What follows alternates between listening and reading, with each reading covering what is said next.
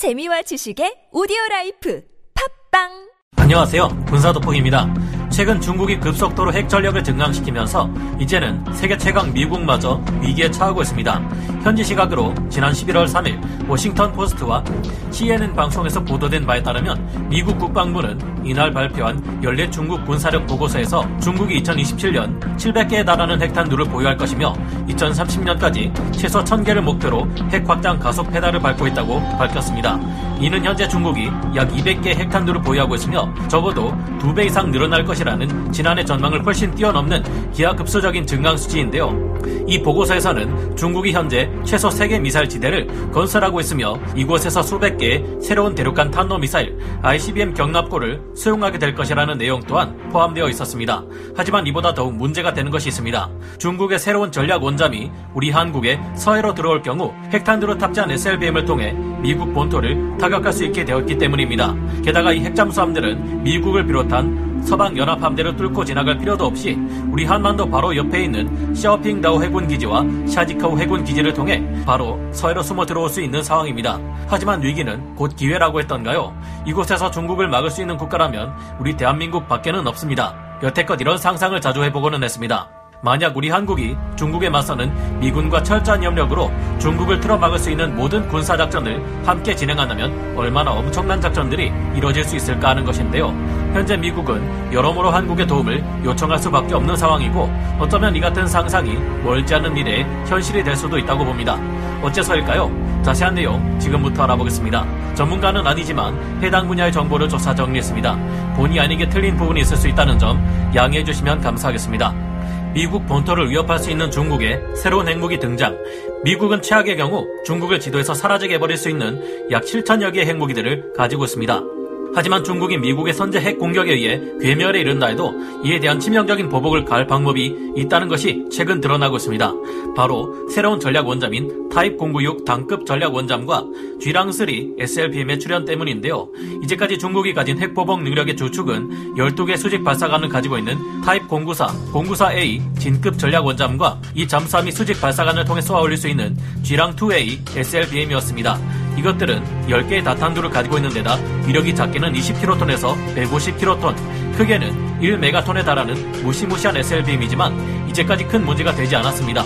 중국이 설정한 제1도련선 안에 있는 위린 기지에 전략 원잠들이 있지만 중국의 전략 원잠을 저지하는 미국과 동맹국들의 소중 저지선으로부터 미국 본토의 워싱턴 DC까지는 13,000km나 떨어져 있기에 이 지역만 저지하면 중국이 SLBM으로 워싱턴 DC 핵 공격을 감행할 수 없기 때문이었는데요. 강력한 미국과 영국, 일본, 호주, 인도 등등의 연합 함대가 대잠 감시망을 쫙 펼치고 대만에서 필리핀까지 이어져 있는 바시 해협만 통제하면 사거리 8,000km의 지랑2A SLBM으로 중국이 미국을 공격할 방법이 없었습니다.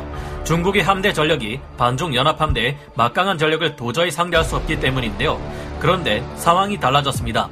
중국이 개발하고 있는 새로운 타입 096 단급 잠수함은 대당 20발의 수직 발사관을 가지고 있는데 여기서 사거리가 9,000km에서 12,000km에 이르는 기랑3 SLBM을 발사할 수 있기 때문인데요. 이제는 중국의 단급 잠수함이 만에 하나 제1도련선 밖에 포위망을 뚫고 나올 경우 남중국해 지역에서도 SLBM을 발사해 미국의 서부 지역 정도는 초토화시킬 수 있게 된 것입니다. 최근 미국과 영국이 호주에게 공격 원잠을 허가해주고 전폭적으로 지원해 준 데는 이 지역에서 미국이 모든 헌터킬러 작전을 감행하기에는 힘에 붙인다는 판단 하에서였다는 분석이 나오고 있습니다. 헌터킬러 작전이란 핵무기를 발사하는 적의 전략 원잠을 아군의 공격 원잠으로 조용히 미행하다가 뒤도 새도 모르게 침몰시켜버리는 작전인데요. 미국이 호주로 하여금 먼저 계약한 프랑스의 재래식 잠수함 계약을 파기하도록 하면서까지 공격 원잠을 주겠다고 한 데는 이처럼 미국이 신면의 위협을 느끼기 때문이 아니었을까요? 이 지역에서 미국은 중국의 쥐랑3 SLBM을 막기 위해 대만과 호주로 하여금 더 강력한 미사일 방어 전력을 구축할 수 있게 도와주고 있습니다. 탄도 미사일을 요격하기 가장 쉬운 단계는 아직 핵탄두가 분리되지 않은 상승 단계인 만큼 사전 SM3 블록 2A 요격 미사일을 이용해 쥐랑 3 SLBM을 요격해버리는 것이 최선일 테니까요. 그런데 문제는 바로 서해 지역입니다. 우리 한반도 바로 옆에 있는 샤오핑다오 해군 기지와 샤지카우 해군 기지를 통해 중국의 단급 전략 원잠들이 숨어 들어온다면 미국의 워싱턴 DC도 더 이상 안전할 수 없습니다. 단급 잠수함이 서해 중간 수역으로 들어온다면 이 지역에서 미국 워싱턴 DC까지의 거리는 11,500km로 쥐랑 3 SLBM의 최대 사정거리 이내에 들어옵니다. 이제 중국은 미국과 동맹국들의 거대 함대를 만나지 않고도 SLBM으로 미국을 공격할 수 있고 만약 이를 사전에 요격하지 못한다면 미국에는 쥐랑3 한 발당 총 10개 핵탄두가 떨어질 수 있는 것입니다.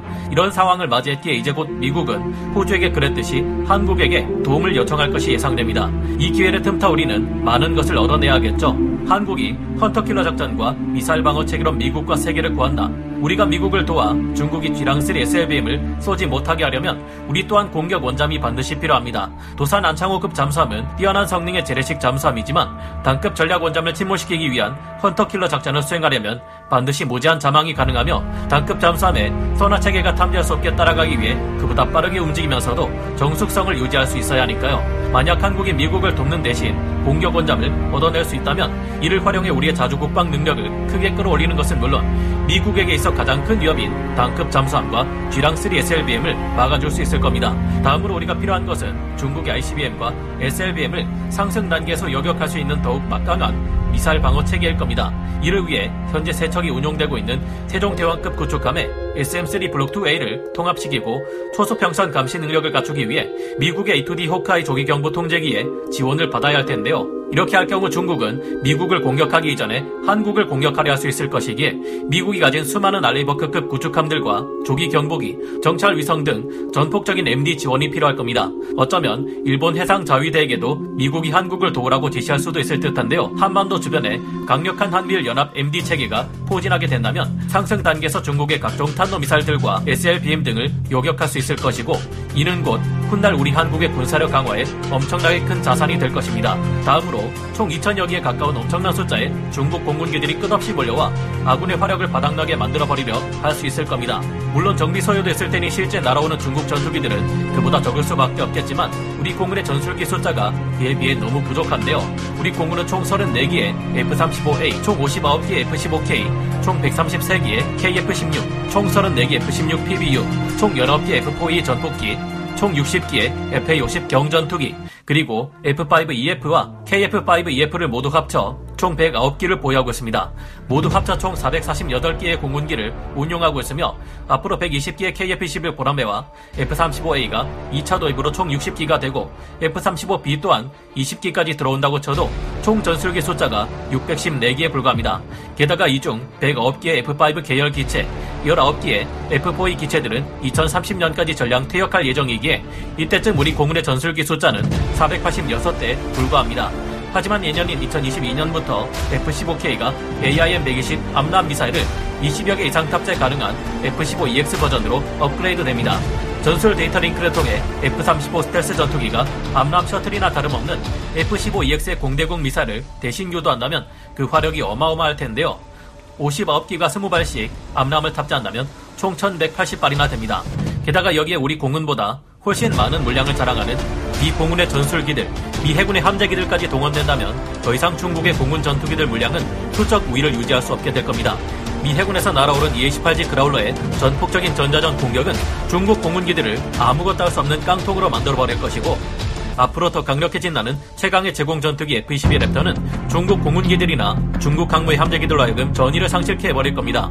물론 미국이 가진 두세 개 이상의 항공모함과 강습 상륙함, 동맹국들의 항공모함들에서 날아오는 수백 개의 F-18EF, F-35BC 또한 몇 차례 출격을 반복하며 중국 공군기들을 말 그대로 튀겨버릴 수 있을 겁니다. 미 해군과 해병대의 네메시스, 그리고 한국의 대함탄도 미사일 현무2C, 이도 저도 안 된 중국이 가지고 있는 항모 전단과 미 해군의 전투함 숫자마저 넘어선다는 수상함들과 잠수함 전력을 총동원해 한반도로 진격해 오려 한다면 어떻게 될까요? 우선 우리 한국 자체로도 이를 막기 위해 현무투시 탄도 미사를 개량해 대함 탄도 미사일 ASBM으로 만들어 중국의 항모 전단을 막을 수 있을 것으로 예상되고 있습니다. 현무2C가 800km의 사거리를 가진다는 점을 감안하면 동중국해, 서해, 남해로 중국 함대의 접근을 막아 한국판 반접근 지역 거부 A2AD 전략을 행할 수 있을 것으로 보이는데요. 현무2C는 2017년 6월 23일 시험 발사를 통해 해상에 떠 있는 작은 전표적을 완벽하게 명륙시키는 모습을 보이기도 해서 ASBM으로의 개량 가능성에 대한 이야기가 나오고 있습니다. 탄도미사일용 탐색기가 개발 중이기에 이를 현무2C에 장착하고 인공위성, UAV 등의 정찰 수단만 갖추면 되면 대함탄도 미사일이 될 수 있을 것으로 점쳐지고 있는데요. 한국은 현재 이와 같은 정찰 수단이 부족하지만 정찰 수단이 차고 넘쳐나는 미군의 도움을 받을 경우 당장이라도 문제를 해결할 수 있을 것으로 보입니다. 여기에 더해 한국은 현재 마 5 이상의 엄청난 속도로 날아가는 극초음속 지대함 미사일을 개발하고 있으며 극초음속 미사일은 세계 최강 미군조차도 여격하기 어려운 무기 체계로 알려진 만큼 중국의 방공 구축함들이 막아낼 가능성을 크게 줄일 수 있을 겁니다. 이를 개발해 전진 배치하면 중국의 해군 함대를 견제할 수 있는 무서운 무기가 될 것으로 보입니다. 그리고 여기에는 미군의 대함 전력들도 합쳐지게 될 겁니다. 현재 다영역 작전 개념을 실행 중인 미군의 움직임을 보면 바다를 통한 중국의 공격도 힘들어질 것으로 보입니다. 현재 미 해병대와 미 해군은 미국판 반접근 지역 거부 A2AD 전략이라 불리는 로그파이어 작전을 시연하고 있는데요. 네메시스라 불리는 무기 체계는 소형 트럭에 장거리 순항 미사일을 탑재하고 이를 비행장이 없는 작은 섬들에 배치해 서태평양으로 진입하려는 중국 해군 함정을 꼼짝 못하게 묶어버리는 것은 물론 중국 해군 기지, 중국 본토의 주요 표적까지 타격할 수 있는 것들을 말합니다. 이 같은 무기 체계는 실전 배치될 경우 중국에게 가장 골칫거리가 될 것으로 보이는데요. 네메시스는 해군 해병 원정 선박 차단 체계의 약자로 오시코시 소형 합동 전술 차량 JLTV와 레이시온의 NSM 대함 미사일 혹은 정밀 타격 미사일 프리즘 두 발을 통합한 것을 말하는데요. 이 네메시스는 무인화되어 있어 근거리 유선 혹은 전술 데이터 링크 시스템을 통한 원격 조정으로 미사일을 발사합니다. NSM은 사거리 185km 이르는 대함 미사일로 해면을 스치듯 비행하는 sea skimming 능력으로 중국 해군 함대에 큰 위협이 될 수 있는데요. 비행장이 있는 큰 섬에는 프리즘으로 무장한 M142 하이마스를 배치할 수 있습니다. 프리즘은 사거리가 700km 이르며 높은 정확도로 해상의 목표물도 공격할 수 있는데요. 특히 여러 발을 쏘아 중국군 함대에서 자탄 수만 발을 쏟아낼 경우 중국 해군 함정의 레이더와 통신 안테나 등을 파괴해 중국 해군을 작전 불능 상태로 만들어버릴 수도 있습니다. 이 네메시스 작전을 불침항모나 다름없다는 한반도의 서산, 군산 지역 등에서 펼칠 경우 적은 비용으로 막강한 중국 함대들을 무용지물로 만들어버릴 수 있을 겁니다. 앞으로 중국의 해군력 증강에 맞춰 미군 또한 대량의 차세대 수상함들 또한 더 건조해 물량으로 맞서겠다고 하는 만큼 중국의 군사력 증강을 가만 내버려 두지 않겠다는 미국의 의지 또한 강력한 상황입니다. 이 같은 상황이 펼쳐지는 동안 중국과 북한 연합군은 기갑 부대와 지상 전력을 동원해 육로로 한국을 침공하려 할 수 있겠지만 한국은 혼자서도 이들을 막아낼 수 있을 만큼 막강한 최강의 육군 전력을 가지고 있습니다. 지형의 이점을 잘 활용해 방어에만 치중하는 한국 육군의 미군의 지원까지 이뤄지는 상태라면 자칫 중국 북한 연합 육군이 함부로 공격해 오다가 전멸해버리는 상황도 충분히 나올 수 있을 겁니다. 한미연합군이 앞으로 전 세계를 상대로 용서받을 수 없는 횡포들을 휘두르는 중국에게 큰 위협으로 작용하기를 기대해 봅니다.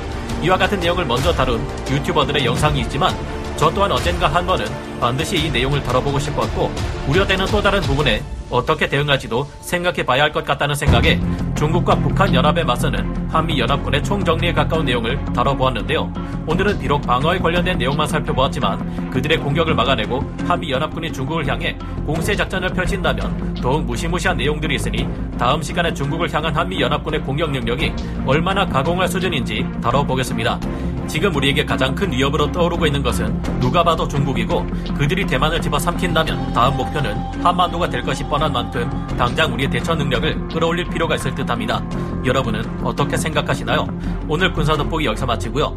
다음 시간에 다시 돌아오겠습니다. 감사합니다. 영상을 재밌게 보셨다면 구독, 좋아요, 알림 설정 부탁드리겠습니다.